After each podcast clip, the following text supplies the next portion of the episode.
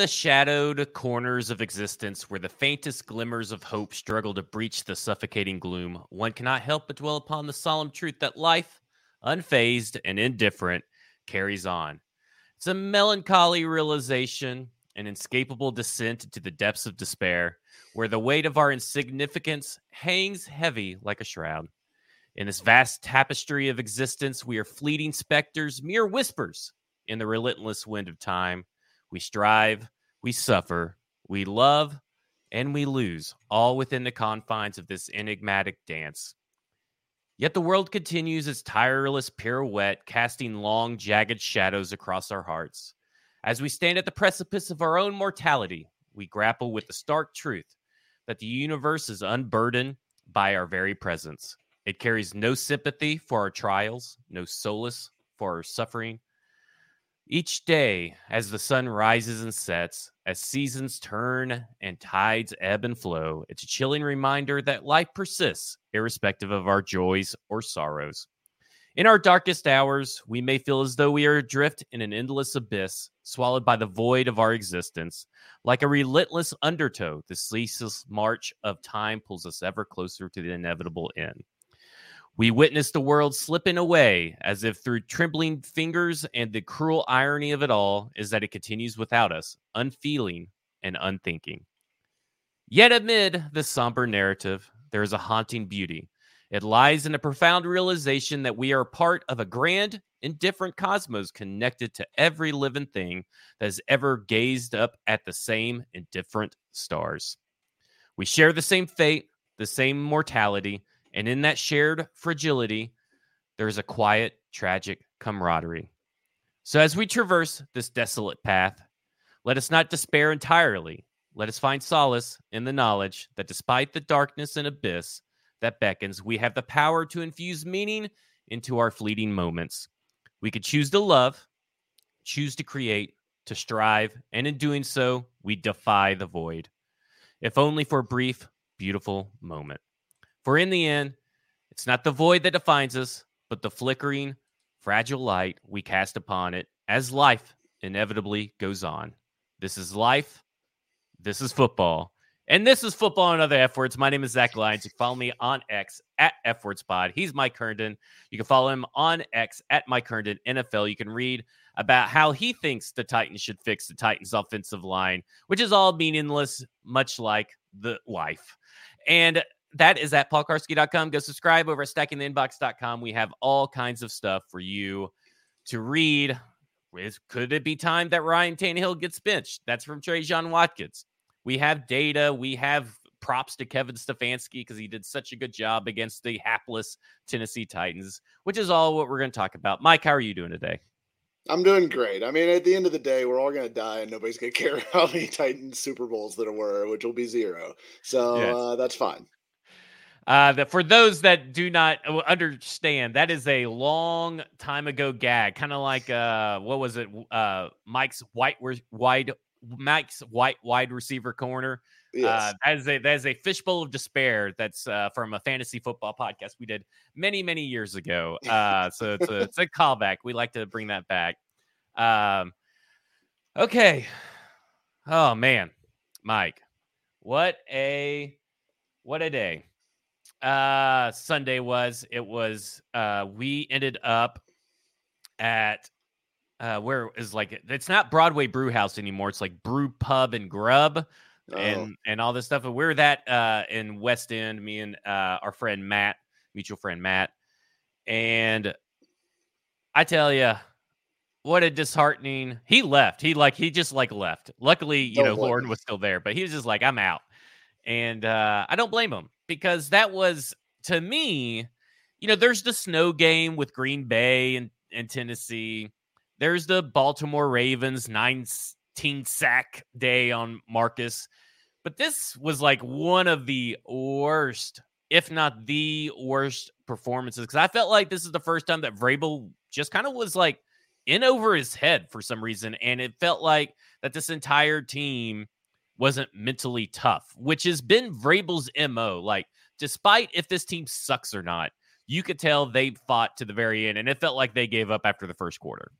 Yeah, it definitely felt it. It definitely felt like the defense gave up. Like to me, the defense came out strong. They were playing well. Now they couldn't tackle to save their lives, and and probably missed like six sacks on Deshaun Watson because they couldn't freaking tackle him. Um, which we can talk about later too. But uh, it felt like as it got into like halftime, especially, and then right after the half, the second half, it felt like the defense was mailing it in. It felt like they were like, all right, we've had enough. We, we know this offense isn't going to score 10 points. So what's the point of even trying here? So it, it definitely felt like it was um, a letdown from an effort standpoint in the second half. Uh, yeah, it just felt like they did quit. They did. They just knew. They knew they weren't going to get it done that day, which is disappointing, especially against the Browns. Like the Browns are fine. I think the Browns are are a playoff contending type team, but they're not one of the best teams in the NFL. They're not a Super Bowl contender, right? So it's disappointing to see them fall that short against competition that's just kind of meh. Yeah, we thought the Titans were going to be meh like that. We thought that this was an even meh battle. Yeah, that's not- what's funny is like everybody except for me, but we're all wrong thought that it was going to be a close win. And I thought it was going to be a double digit win for the Tennessee Titans, but ultimately everybody was wrong because it was a double digit win for the Cleveland Browns, which makes no sense. And, you know, I, I talk about being mentally tough. The first words out of Jeffrey Simmons' mouth is blaming the refs. Well, the refs were bad all the way around, and it's a mutually bad for both sides, right? Like to me, that I walked away not even thinking about the refs, other than man, they were just an all around terrible crew that should all get fired. Like that's how bad at their job they are. And it, and and the most egregious call was obviously on the Browns. And like I say something, this it called or prevented a touchdown there were defenders in the area that pulled up because they heard the whistle. Like right. it's not a guarantee that Amari Cooper. I, I, I want to. Eh, I heard PK say that this morning. I've heard a couple people say it as well, but PK said it last in my, and so it's fresh just on my mind. Let's slow down. They we don't know it cost him a touchdown, much like we don't know if it cost Chig a touchdown, right? I mean, like Chig nowhere near his knees oh, he was down. hundred percent down. But Chig was hundred percent down. no, he wasn't I've, down. I, yeah, he was. I've got a still shot that I mean, there's just zero that would defy the laws of physics the, for him to the not replay. Have his head that they showed showed that he wasn't down. No, he was down.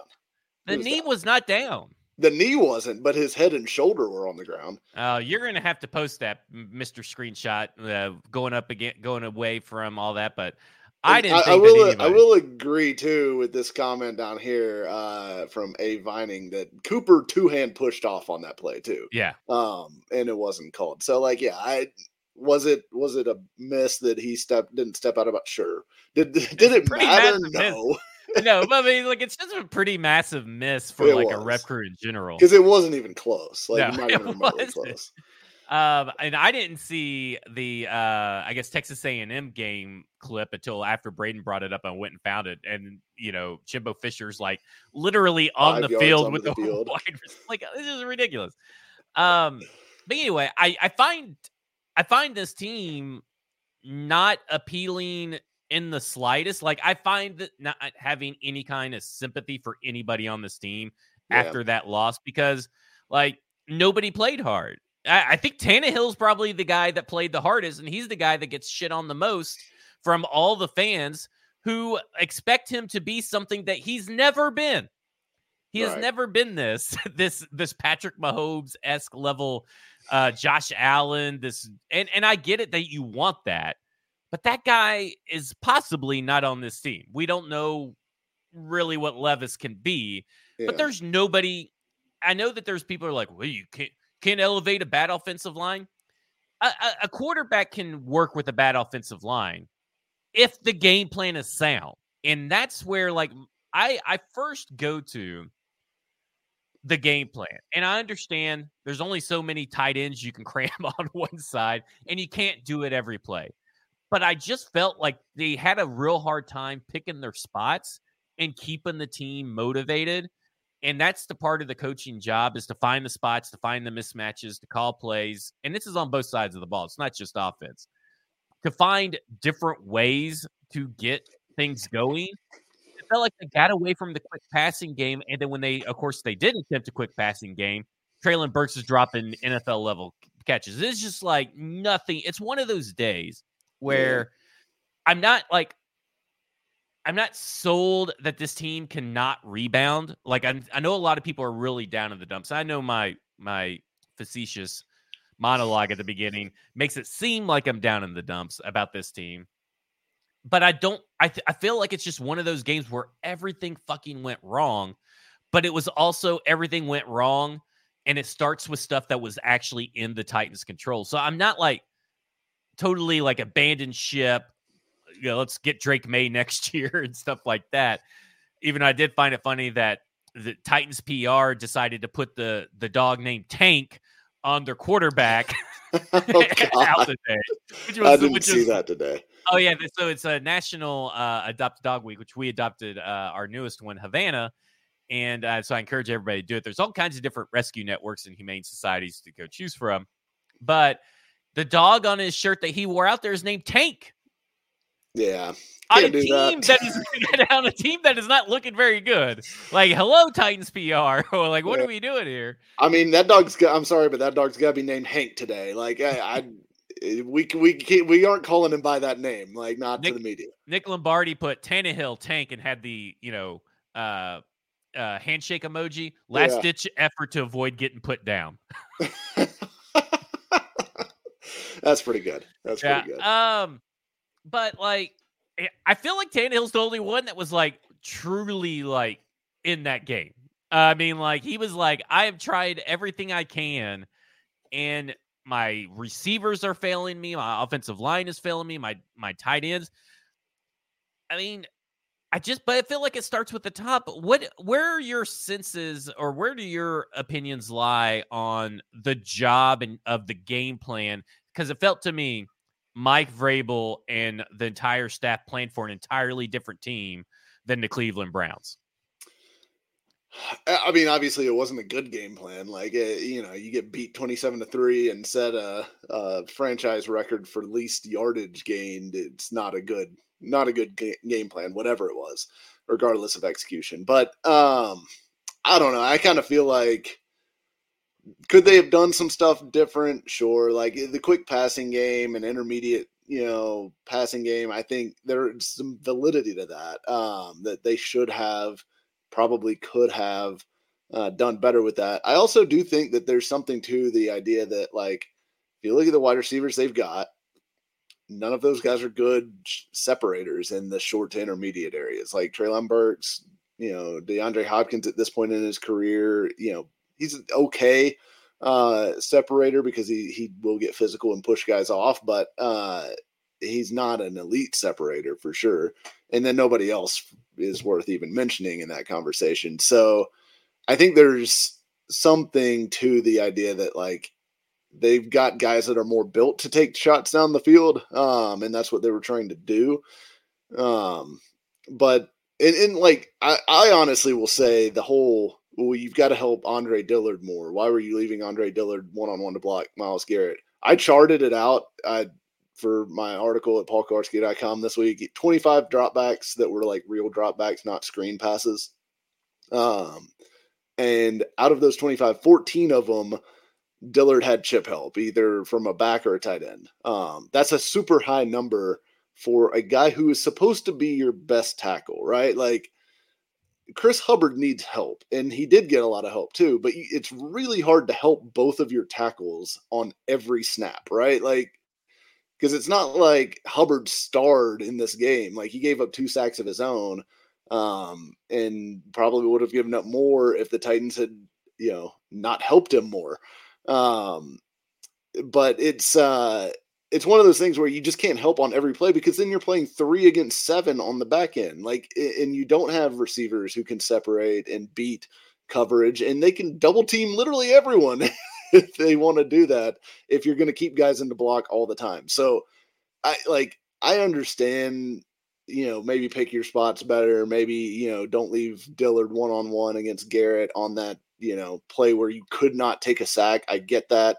Um, I think that's valid criticism, but you can't just say help him every single play because it's not a tenable offensive solution. Mm-hmm. There, there's your game plan can't be we're going to have to use seven guys to block on every play leaving us three eligible receivers to mess around with. Like that is, that can't be your game plan. It just is not feasible for that to be the case. So at Which, some point, yeah. Andre Dillard has to put on his big boy pants and block somebody one on one. And yes, there are. That's what he's supposed to do, right? right? You know, like it's and look if you if you look at it, he, poor Andre Dillard uh, has like I think the eighth. He's tied for eighth or seventh, uh, according to a chart PFF Move put out. Uh, Timo Riske or something like that. Uh, um, he has like the he's had the eighth hardest set of assignments. But what the what's funny is that like th- all three people that have faced the hardest assignments are all people who face Myles Garrett.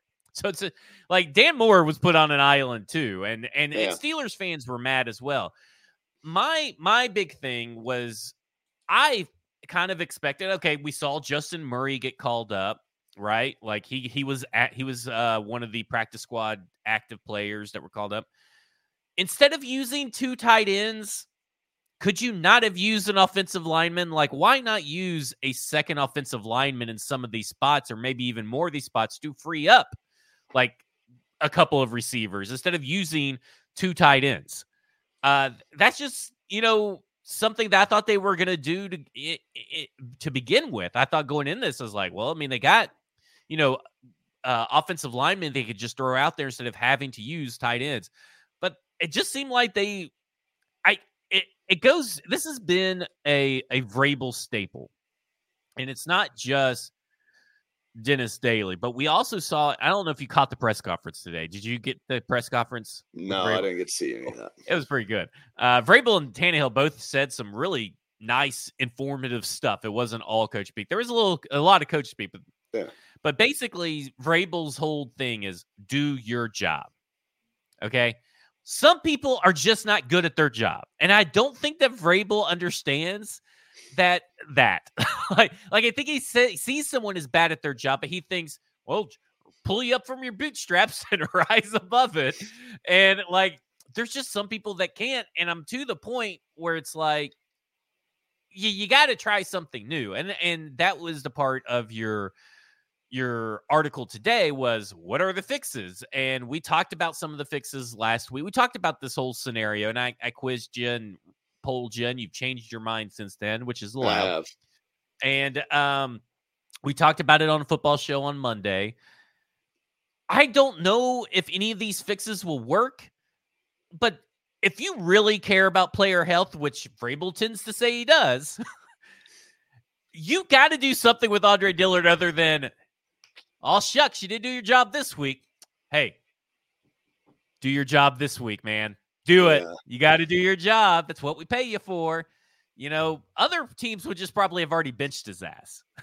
yeah, I think they've got to they've got to do something here quick because I mean it, it is, and it all hinges on Skoronski being healthy. I think, but right. like I wouldn't mind putting Justin Murray out there. I guess at this point, something.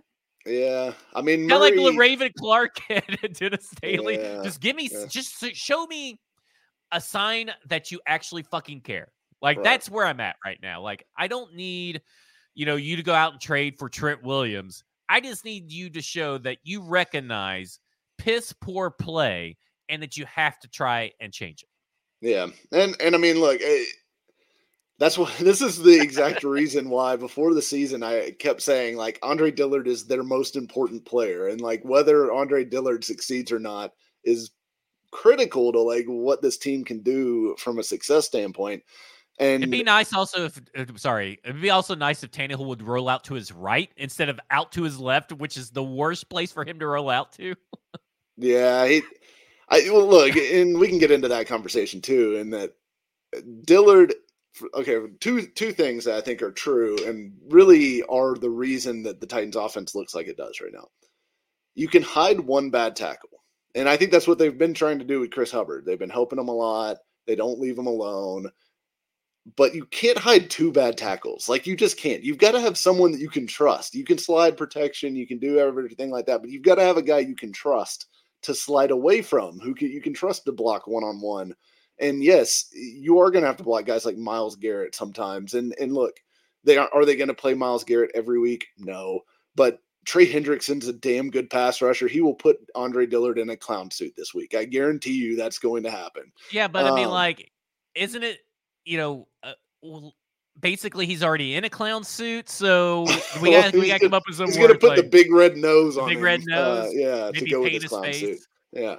Um. So it's. I mean, that's that's just going to happen. So eh, they can't hide two bad tackles. That that's going to be a problem. It's going to continue to be a problem as long as that is the case. Now, I think you could hide a bad tackle and a bad guard. So, like, if you wanted to put, that's why I've kind of switched what my thinking on Skoronski is. I think out of the guys on the roster, the guy that I would actually trust the most, and this also has something to do with watching Radunz this week, because I'm Yeah. like Yeah, I saw Ravens was get okay. Like, blown back several Yeah. times too, and I'm like, you know, come on, man. Um, and he's got the same problems Dillard has, maybe not to that level, but like anchor and and you know pow- his his punch, everything like that, his ability to stay balanced in his pass sets, like those are issues with Radunz. So I would rather see him than Dillard at left tackle, but I'd probably most rather see Skoronski at this point because I do think Skoronski just has this like ability to figure it out that I think he would do well enough. Like he would at least compete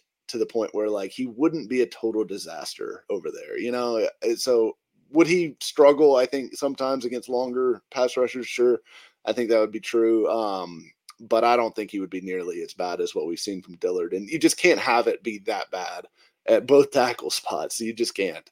Um, you know, my thing is, is like it's kind of like I, I I'm starting to struggle. It's kind of like with Jon Robinson, and I I started struggling coalescing their idea of a philosophy uh, of the players that he drafted, the players that he signed, and winning.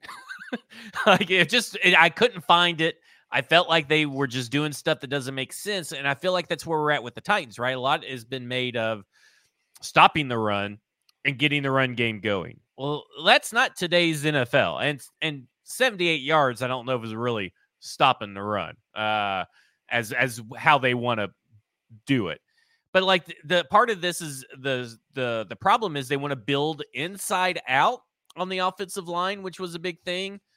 Well, that's fine, I guess, but like why do they not think left tackle and right tackles are the more important than anything else? Like that doesn't I just I It doesn't make struggle with with the the the philosophies that they are throwing out there and how they're going to be able to sustain and maintain a consistent level of success and they're not. I mean you can't discount the data points that shown up or that showed up towards the end of the year last year those have to be taken into the data points that you're seeing this year to some degree. I mean obviously there's there's different varying degrees of information there. I i just i'm i, I struggle because i know Mike Vrabel is a fantastic head coach. And I know that for really for the Titans to progress into a modern NFL team that he's going to have to change or he's going to have to go but I don't have faith in Amy Adams Strunk to find a adequate replacement that's not going to pull you back even further. So like I'm Yeah. I just am just struggling with philosophy, with coaching, game planning, and this goes back into now looking at you know the personnel moves they made. Now listen, Andre Dillard was like the best option of a bad set of options right. because you're not paying Mike McGlinchey, who's a right tackle, to come in and play left tackle and all that. And you could maybe make the argument that maybe instead of going Skoronski, they should have gone to a tackle at 11 if offensive line was higher on their board. But obviously, it went CJ Stroud, Peter Skoronski, and Will Levis, according to what they said or what they have alluded to. But at some point, I just I don't know, man. Like I, I'm I'm struggling with all these different opposing forces inside my head and inside my heart. Yeah, I mean it's um I, I totally get where, where you're coming from because it is it is difficult to reconcile some of this stuff and I think you do have to take into account last year because it would be different if the problems were different, but the problems are the same, right? Like at the end of the day, like there's Can't stop anybody throwing the ball. on. You can't stop anybody preventing you from throwing the ball. I Exactly. mean, it's the Like, same stuff. you can stop the run, great. Happy for you. Um, you don't run consistently because your offensive line isn't consistent. You can't pass block to save your life, and you, you're a, you know a funnel to passing in on defense. Like the Titans' run defense, in a way, hurts them because they discourage teams from running the ball so well that they just throw it, and it's not a problem for teams to throw it on the Titans, right? Like Deshaun Watson went 27 of 33 in this game and looked like Deshaun, like vintage Deshaun Watson for the first time since he's been on the Browns. Like it, that is not a good sign for this secondary, and it's like that's the frustrating thing because uh, the whole offseason we said, oh well, you know, now they they went and got Sean Murphy Bunting to kind of help stabilize the corner group. McCreary's heading into year two. You're going to have Fulton in a contract year, and they go and get Chris Harris, which everyone you know agreed it's a great hire, well thought of. Like, yeah, bring him in. He's going to fix it. He's going to fix the coverage on the back end, and this is really going to gel all together now. It looks more fucking, the same. It looks the same. Like it looks exactly the same. I think um, you could Um, see why maybe Chris Harris doesn't never got a defensive coordinator job. Like sometimes you just see why certain coaches didn't get that promotion. And I'm not saying that he's not a good coach or I'm not saying that he's the reason or anything, but just kind of feels like if you're seeing nothing new, then and what does he do? Yeah. like, yeah. And and PK What- what asked that, like, what is his job besides you know helping out with the quarterback seeing coverages and stuff? But like, what is his job? And all Vrabel said was like, "Oh, he's a good coach. Glad to have him on the staff." Okay, so does he not do anything? I mean, like, like, and I will say this in defense of Chris Harrison, in defense of the secondary, it's really only one guy that is really fucking everything up for everybody and Mostly, really yeah. two guys. It's Kristian Fulton and Tre Avery, who uh, Kristian Fulton screwed up in week one and week three. And Tre Avery just got picked on in week two. It's really just them. Like, I feel like if you just subtract them out of the equation and maybe you just play McCreary, uh, SMB, and um, Molden in the slot, maybe that's better than even having Kristian Fulton on the team or even on the starting roster. And maybe that sounds crazy to everybody, but I'm kind of getting to the point where I'm just like, I don't know, maybe that's what it is. Yeah, uh, or or maybe maybe they just need to do. Uh, you know, they need to get your boy, uh, year year three, Caleb Farley out there. Gotta get him healthy, man. Year three, baby. Um, yeah, I mean, it, but it is it's the same problems. Like, and and they address the tackle spot, you know, and with Dillard, and you know, obviously gave him a contract that's going to be a mistake. Um, By the way, a it's not that contract big. that, that was like they hung their hat on his pass blocking ability. right, that's the crazy thing. Like, so wild. I just I- everything that could go wrong keeps going wrong. Like it's almost like a comedy at this point. because I, I when I wrote about Dillard, I was like, I'm not remotely convinced that he's going to be like a really good left tackle for them, but I was like, I'm sure he's going to be okay in pass protection. And no, he is not okay in pass protection. Um, in fact, he's really been really bad. he's he's worse than Dennis Daley so far in pass protection. So Yeah, it- I, I mean, listen, you know, I tried to defend Dillard. It's kind of like trying to defend Willis for as long as possible, and there's there's just no defending him. I want him off the team. Like he's awful. I, I'd be okay with just them cutting him right now because I just I don't know. Like there's no place for him on the offensive line. The only unless you're gonna put him at guard or put him at tackle, but I, I don't even think that's a real solution. I think your best five is probably Skoronski. Your your best five, Skoronski, Radunz, which is not great. Aaron Brewer, Daniel Brunskill, who's awesome, and I've told you he was always going to be awesome, and he, he has been good. I Yeah, will admit and, he's uh, been good. and uh NPF, which again, kind of like Dillon Radunz, I don't really know if that's a good thing or not. That's your best five, but that's your best five. Yeah, I don't. Yeah, I don't trust NPF helps anything when he comes back. Now, like I think he'll be better than Hubbard. I do, um, but I don't think he's going to be good. And I don't know if I want him playing left tackle either. Like, I mean, that he was not great at right tackle, and that was the position he played better at Ohio State of the two. You know, he played one season at right tackle, one season at left tackle. He was better the season he was at right tackle um, which was the first season, which makes you think that maybe he's just better over there. Um, but yeah, I, I'm not convinced that that's going to fix it. Could it make it better? Like, I, I think maybe there's a scenario where it's like Skoronski at left tackle, Radunz at left guard, Brewer, Brunskill, Petit Frere, and maybe that stabilizes a little bit and like because it's not like the tight like we know they, they aren't going to be the Eagles offensive line this year, right? Like they're they're not going to have plays where like Tannehill's sitting back there for you know 13 seconds, just like you know checking his watch, you know reading, you know sipping some coffee, and then throwing the football down the field like Jalen Hurts does. Um, but they just need to not be horrendous, right? Like just don't be horrendous. That's what we talked about all offseason was just be okay. If you can get to average, you started okay. out really good and they're just nosediving. And and yeah. listen, I, I, said it on a football show. It it may start getting better on the stat sheet and on the field, but that's because they're facing going to be eventually facing lesser competition. like they're not going to be facing Myles Garrett and the only after Trey Hendrickson, I think the only real threat is TJ Watt. Will Anderson may be that guy already. We'll see. Yeah. But like that's about it for elite pass rushers. It's it's Hendrickson, see, TJ Watt. Brian Burns. Uh, there, there's going to be some ones in there. Jaelan Phillips. I mean, Brian Burns is kind of having a down year. Jaelan Phillips maybe, but it's it's there's different there's different ways to they're they're not guys that are Myles Garrett and TJ Watt. Right. Yeah, yeah. And and that is that is my my biggest point is that they're not going to be those two guys. And maybe and no and no Joey Bosa, you know, though that's that's a good thing. But that also is like putting pig on lipstick, right? I mean, or wait a minute, putting lipstick on a pig. yeah. Um, you're you're just it's not doesn't mean that Andre Dillard got better. It just means the competition got worse. Now, can he get better?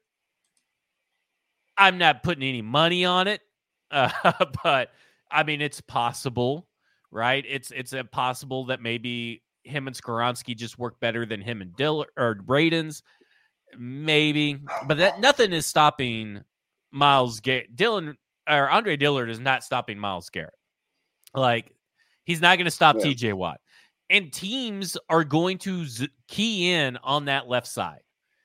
They're just going to. And, and, and the book is totally out too, right? Like rush. It was out week one. like it was time. out week one. Like, like don't have to do anything but rush speed to power. That's all you need to do because you're going to be able to shove him back in Tannehill's lap. Like that's he can't handle it. He can't do it. So if you've got all you one need guy, to do is tackle Kristian Fulton, and you'll complete almost every pass. well, all yeah. you need to do is uh, rush against uh, Andre Dillard, and you're probably in the backfield about 2.5 seconds. Like, yeah. that's it. That's all you got to do. It's bad. It's bad, and it, it puts a cap on the team too, because like there's, I don't know, unless that that combination that I just mentioned eh, just somehow comes together, turns into a decent unit, and, and then the passing game starts to click and the running game gets going a little bit. That's the like the only path forward where this team actually becomes competitive this year, because I, you can't compete for anything besides like winning seven or eight games if you can't block anybody, like if you can't block the good teams, right? Like eh, I don't care if you can block the terrible pass rush, like that's great. You're not you're able to block, you know, the the opposite version of what you are as an offensive line. But once you play the good teams, I, you're never going to end up having a situation where you can run offense with this kind of pressure constantly. Um, like yeah, you, you get the playoffs versus the Chiefs with Chris Jones. Good luck. Yeah, Chris Jones. Chris Jones would line up over Andre Dillard and just throw him at, at Ryan Tannehill like uh, every snap. Like just pick him up, toss him in his lap. It'd be ridiculous. And and like you know, I was kind of talking about it because I I was uh, I ha- held a Florida State minus one point five uh, gambling ticket, and I was mm-hmm. uh, and Braden's a big Florida State guy as far as uh, this year in college football, and I was like why aren't they winning? You know, I'm like, I'm getting all pissed as I'm watching the game at the barbecue contest. And he goes, Well, Clemson's such a good team. I was like, No, Clemson's okay. They're all right. Well, they'll they'll win nine teams. So they're that's a that's an above average team. To I argued on on Monday that like just because you have a good record doesn't necessarily mean you're a good team. It means that you played a good schedule to get you enough wins to make yourself look like a good team like the Jaguars, right? Like uh, that Jaguars nine and eighteen Sure, they made it into the playoffs, but were they really a good team or did they get the benefit of the schedule? And there's a scenario where the Titans are nine and eight this year because the AFC South is like the worst division possibly ever. And uh, they're probably going to have a favorable schedule there. They get to play the Panthers, they get to play the Falcons. There's a the hapless Steelers offense. I mean, there are teams that that they're going to play. They're going to they should win. It may not be pretty, but that doesn't necessarily mean they're a good team. It's like when they were on that uh was a five game win streak last year and they were beating the Raiders, and I you're like, oh, the, the Raiders Texans. We'll see if the Raiders are a good team later. And I said, This team sucks. I'm telling you, this team sucks. And um they ended up going on a big losing streak. Now it's out of their control what really happened. They played in close games, but this team does not look like a this team is healthy. There is no injury excuse to fall back on right now. And I am not entirely sold that th- I think this team could still win nine to 10 games and be a playoff team by just that. Like, not a legit contender playoff team, but just like that team that you that made it in. They're like, maybe we should rethink these conference winners automatically getting a home field playoff game like that, or division winners, like that kind of team. Yeah, I honestly, I I don't think the Titans are going to the playoffs this year. I, I think I think at this point, I wouldn't be surprised. I I just I don't think it's happening. I think they're already leaking oil this early, and I just don't know if it's going to get any better. I, I really don't. Um, before last year, I probably would have said, yeah, it'll get better because Mike Vrabel teams usually get better as the season goes along. But last year came, and last year they got much, much, much worse as the season went along. So I don't know if it's like at this rate, they're asking Tannehill to just like get cut in half.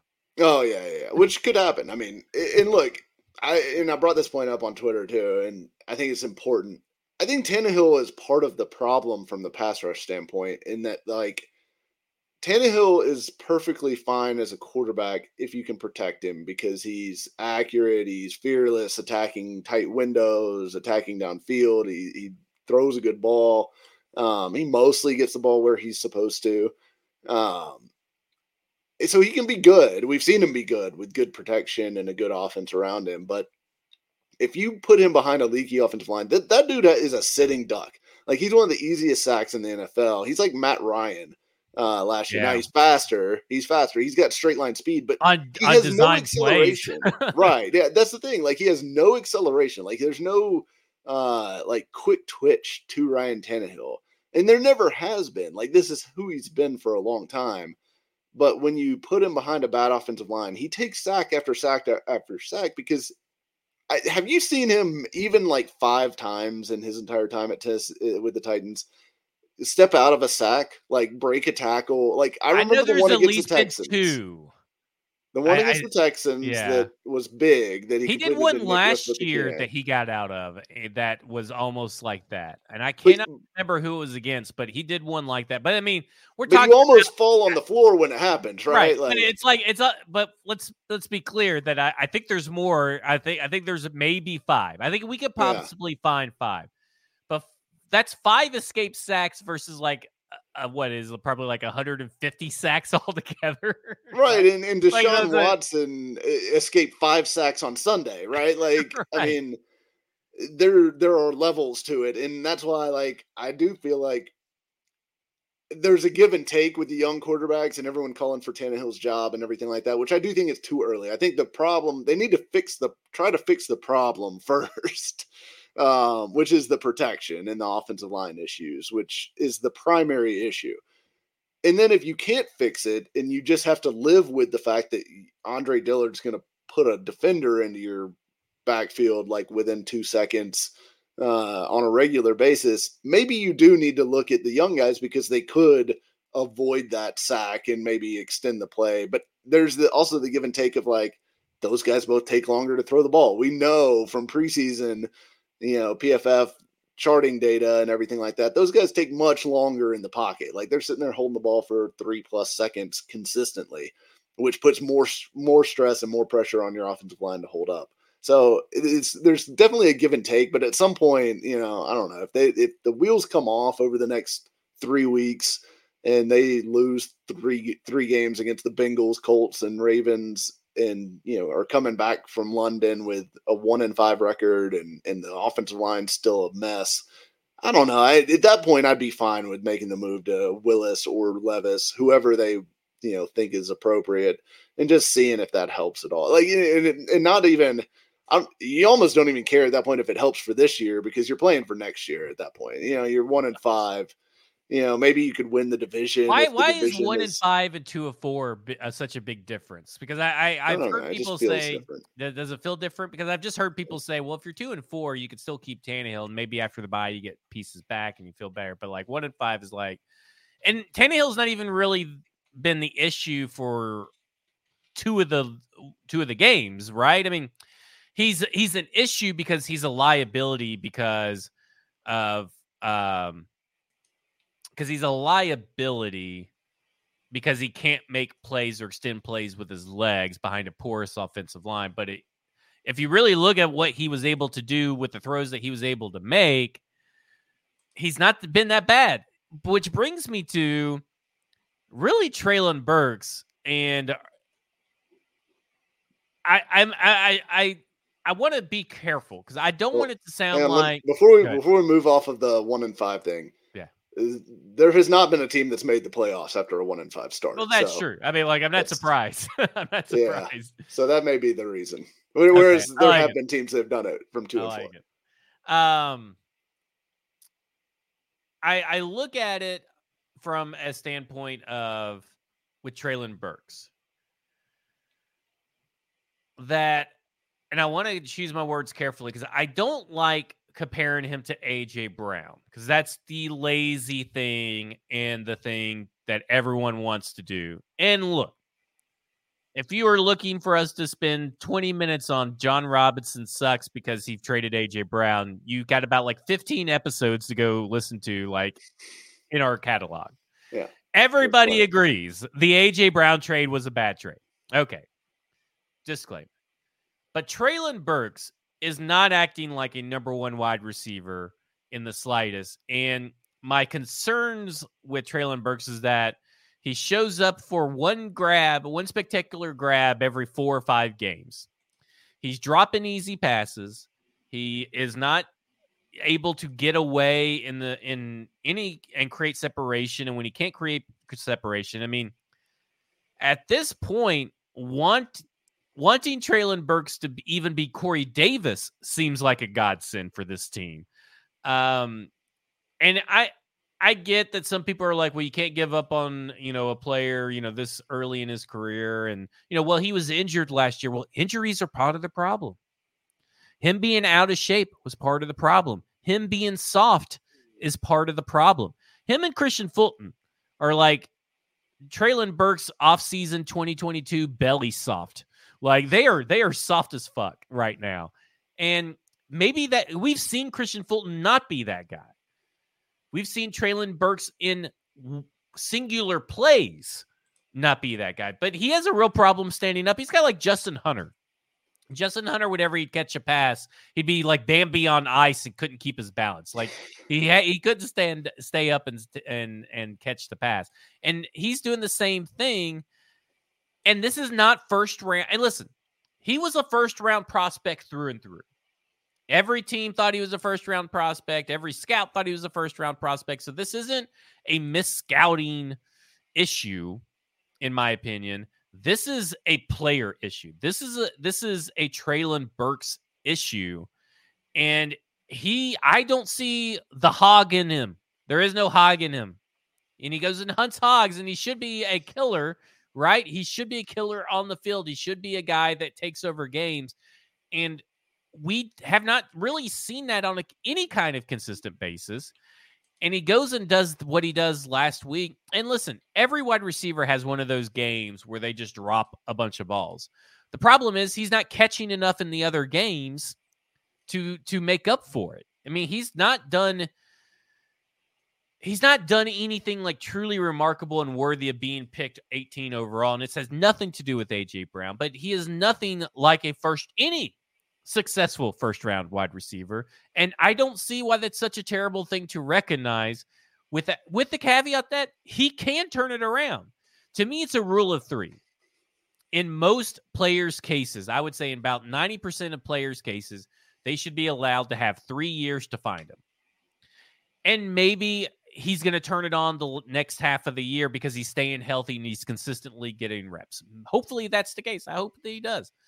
But at some point, you just have to be okay with saying, man, Treylon Burks really cost the team on Sunday uh, some key plays.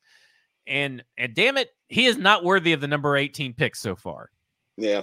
No, he he hasn't been, and I've been one of Burks's biggest fans, I guess. Um, because I like the potential. I still like the potential. I still think there's ability there, but he's got to stop with these these. It just looks like concentration drops too, because I mean it, these are balls that hit him in the hands. We know he has huge hands. We've seen him make crazy catches before, difficult catches, things like that. So like the ability is there um, I don't think it's a situation where he's just not a, a natural catcher of the football. I think he is, but something is not clicking with him, and it's it's time for that to start clicking because you look at his peers. You know, obviously, like Garrett Wilson's being held back by a catastrophic offense around him, um, but we saw what he could do last year.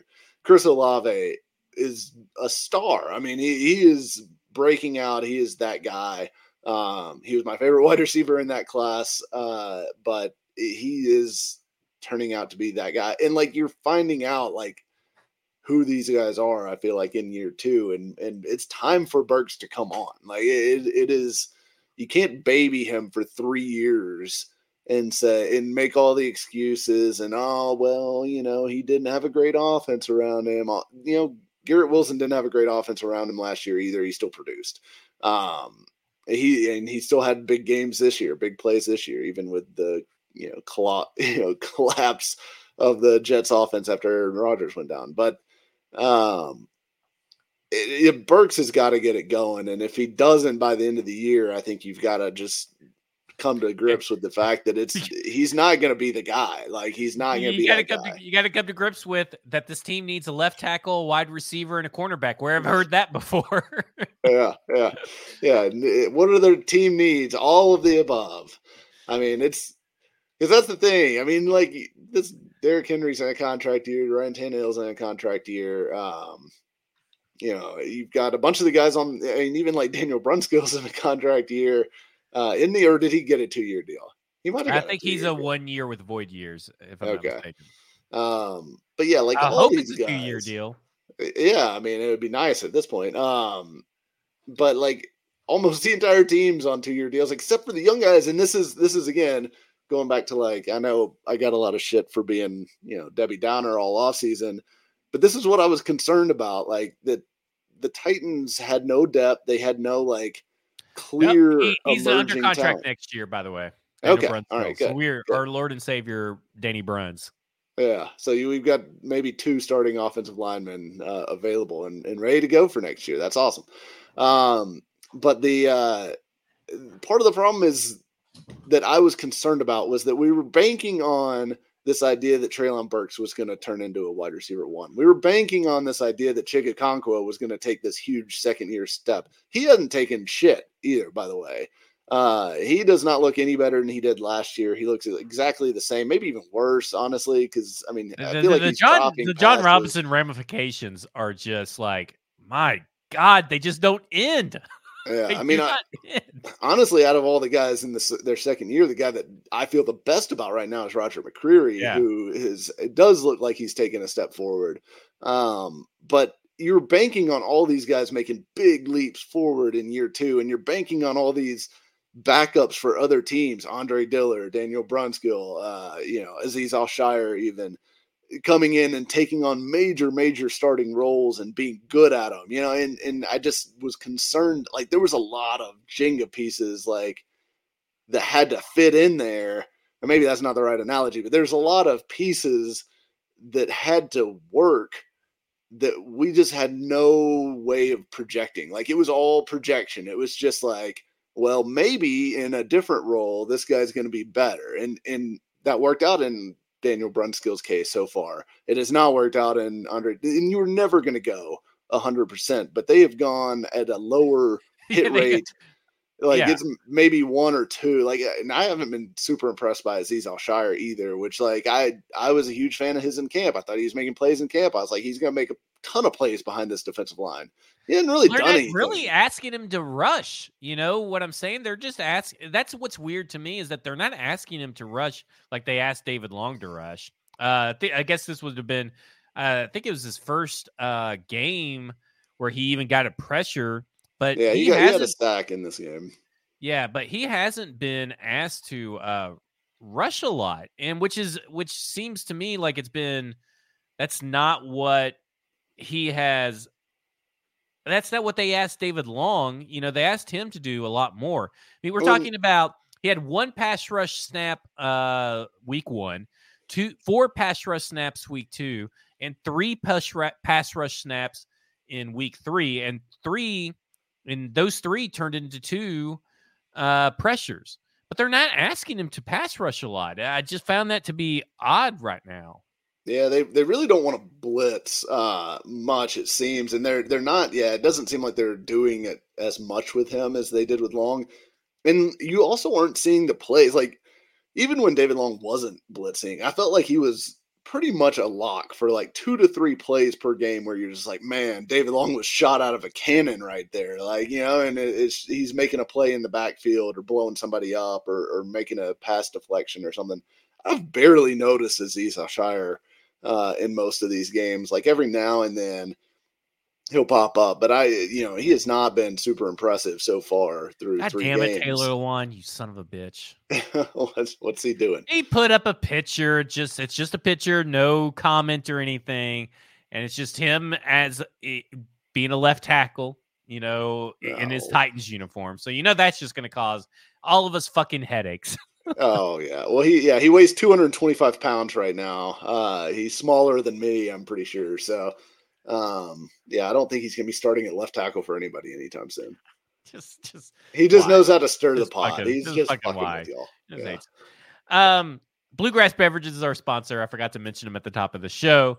Mike, the Joe, the get Joe Burrow full participant in practice today because of course he's coming to play the Tennessee Titans. Um, any words of encouragement for the the fans out there hoping that the Tennessee Titans overcome their Bengals curse, which is technically maybe an AFC North curse. Uh, th- Mike Vrabel is three and nine versus the AFC North. Yeah, I know. I'm not. I'm not feeling great about it. I, I feel like this is a bad matchup for the Titans. Uh, they haven't been able to beat the Bengals even when uh, you know they've been playing better.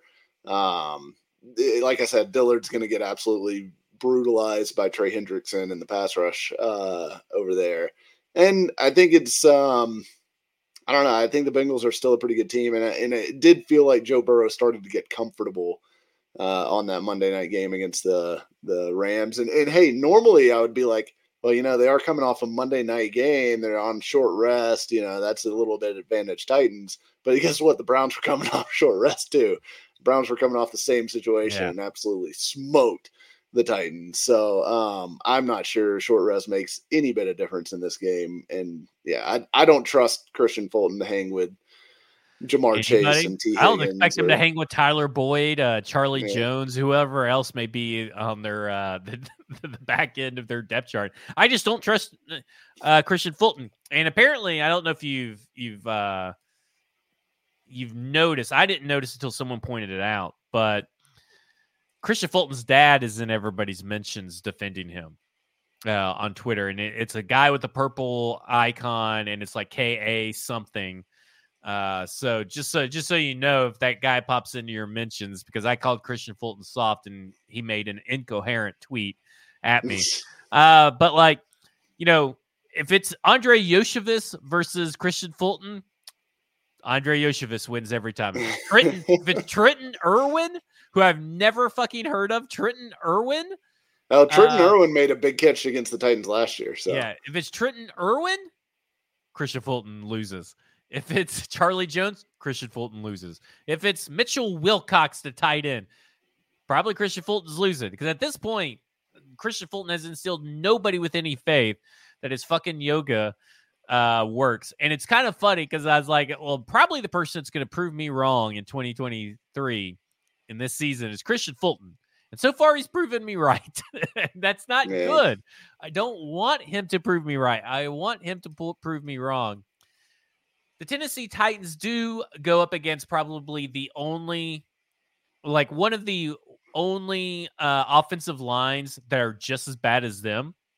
Yeah, that is the one spot where you're like, okay, But and Joe Burrow does have a bum ankle, but we know that this team does not like to wrap up for whatever reason when they get to the quarterback, whether it's fear of unless they're gonna like do, do a throat chop, take an elbow right into the quarterback's fucking throat and try to decapitate him like Aziz and uh, Arden Key have done in two games.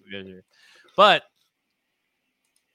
can can is this going to be the um nine to six game, or is it really just going to be uh, the Cleveland Browns all over again? I don't know. I I worry. I worry that it's going to be the Browns all over again. I mean, I, I guess.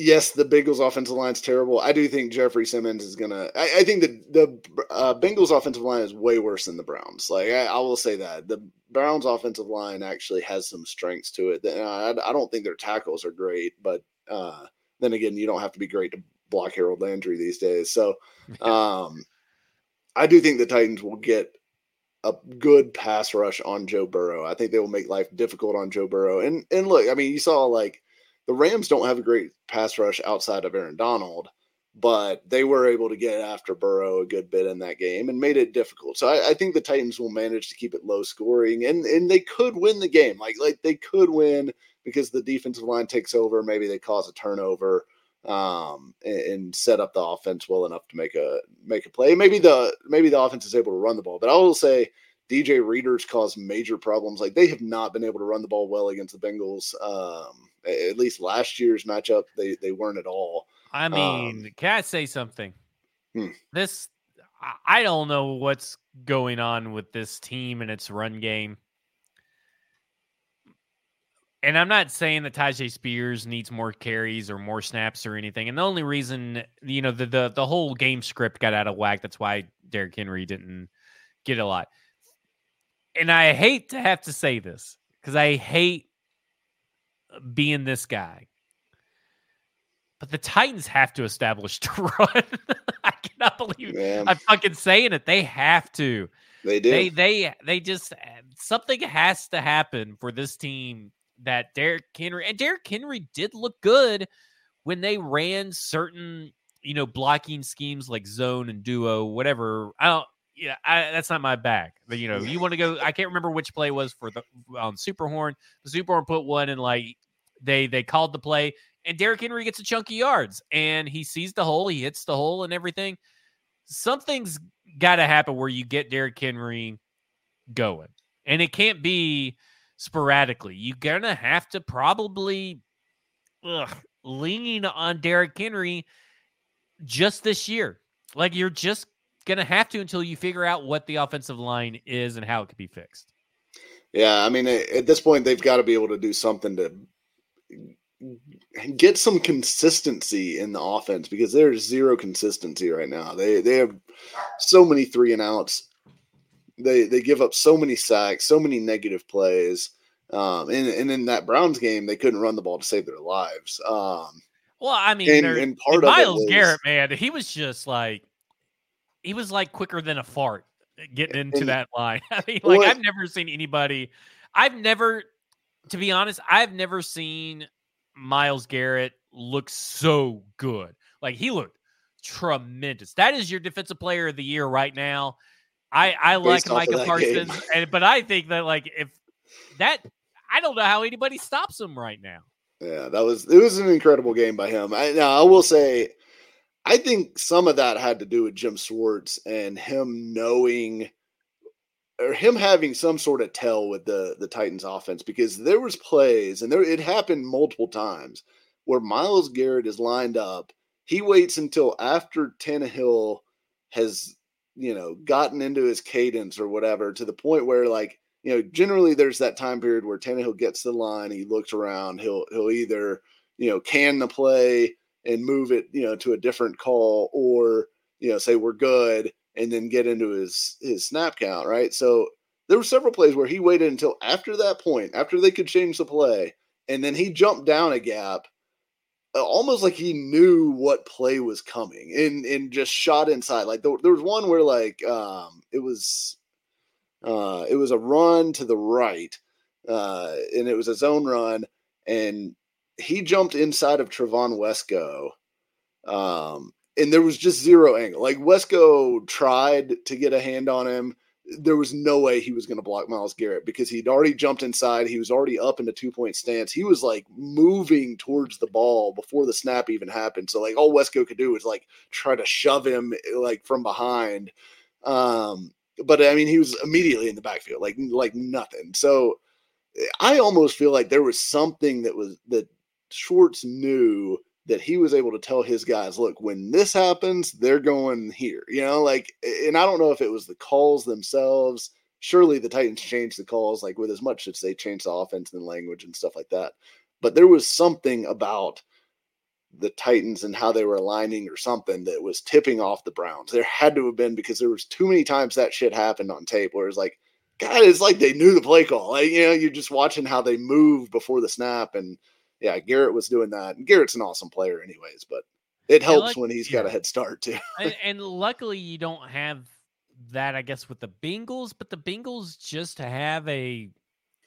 It seems like it's like a the they're like mirror images. Yeah. On the trenches side, but polar opposites on the offensive side. Like if that makes sense. Like because this because even with I know that Joe Burrow and company has not looked good going deep, but guess what? They get to face Kristian Fulton, so they're going to look ten times better this year because or this week because that's what happens, right? Like they're probably going to put Ja'Marr Chase anywhere that Kristian Fulton is at and go deep on him every time because that's what I would do. I would keep it simple. Like it, this team has made it eh, the the this Tennessee Titans team has made their weaknesses so glaringly obvious that I would be forcing them to stop me. Like you're this is going to have to be the game of Kristian Fulton's life if he wants to if he wants to get a contract, right? Like this is a guy playing for millions upon millions of dollars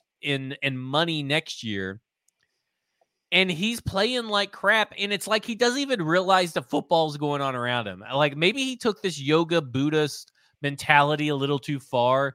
And he's um I can't remember his name on Major League, but remember the uh Dennis Haysbert's character who, you know, worshiped Buddha and it took a while for them to get his violent streak going and hitting the home runs and getting mad and angry. Maybe that's what's going on in the locker room is that Kristian Fulton has this Buddhist doll that he's praying to, the you know, the statue, and he's just he's taking a vow of peace. And uh He's just, you know, he's just a peaceful guy. So he's just going to let you ride on by. After you, sir. After you. Oh, please. Thank you. Thank you for beating me. Like, that's just what it feels like right now. It's like not a care in the world for Kristian Fulton. Yeah, uh, yeah, it's it's one of those things where you just want to like shake them, and be like, you realize what's at stake here. Your whole NFL career is basically at stake. Because like this is the difference between you're like going to get a one year minimum deal where a team's like, well, you know, we kind of liked you in the draft four years ago, but you haven't been able to stay healthy and you haven't been very good when you've been on the field. Uh, but you know, maybe we'll bring you into camp, or like he could get a real contract. Um, and yeah, it, it just it's not going well. And and you know, part of me wonders like is he still dealing with the hamstring issue and trying to play through it to stay on the field? And that's part of the reason he doesn't look very good right now. But uh, then again, like I, it doesn't really matter at this point, right? Like it doesn't matter why he's not playing well. It's just that he's not playing well, and the injury thing has been too frequent and too often, and you know we have no reason to believe it won't happen again at some point this season. So, yeah, it, it's just it's hard to have a lot of hope there. Uh, At least for this Bengals game, right? Maybe you get a little yeah. bit of hope back for the Colts game. Um, so I ask you, Mike, score prediction: Bengals versus Titans. Mm, I'm gonna go twenty-one to nine, Bengals. I'm gonna go 1917 Titans. Right. Well, I'm betting on the Titans again. I think they're going to break the curse for whatever reason. I'm an idiot. I hope you're I, right. I, I, I appreciate they break the curse. Oh, stupid! What a stupid asshole I am for uh, for for choosing the Titans. Have I not learned my lesson? Obviously Uh, not. Titans really bringing a lot of joy this football Yeah. season. Uh, thank you for tuning in. Go to Bluegrass Beverages this Saturday. Free bourbon, free tequila from noon to four, if I'm not mistaken, maybe even a little earlier. But go to bluegrassbeverages.com or Google Bluegrass Beverages and look for their event tab. And you'll be able to find out what time the free bourbon, free tequila tasting is Bluegrass Beverages, celebrating their 50th anniversary. Bluegrass Beverages in Hendersonville, Tennessee, 555 East Main Street. For Mike Herndon, at Mike Herndon, NFL on X, paulkuharsky.com is where you can read his latest piece about trying to fix the Titans O line, which is a fruitless endeavor because we all know that Andre Dillard will be starting for 17 games. And you can go to X and follow me at Efforts Pod. I'm Zach Lyons and go to Stacking the Inbox where we have all kinds of okay articles. I mean, they're gr- gr- they're fantastically written articles about a shitty ass team Yeah. but they're your shitty ass team. So, so go support all of our fantastically written content at stacking the inbox at paulkuharsky.com. For Mike, I'm Zach. This has been football and other F words, and you have just been effed.